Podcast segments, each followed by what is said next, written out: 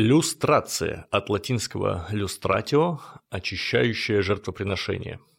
Так называют законодательное ограничение притеснения старой власти э, новой. То есть чуваки, которые захватывают власть, например, приходит новый президент к власти и говорит, нахуй всех тех ребят, которые работали с предыдущим президентом, пизду, теперь им по закону нельзя занимать руководящие должности, пускай доживают свой век как-нибудь так. То есть такое ограничение от старой власти называется люстрация.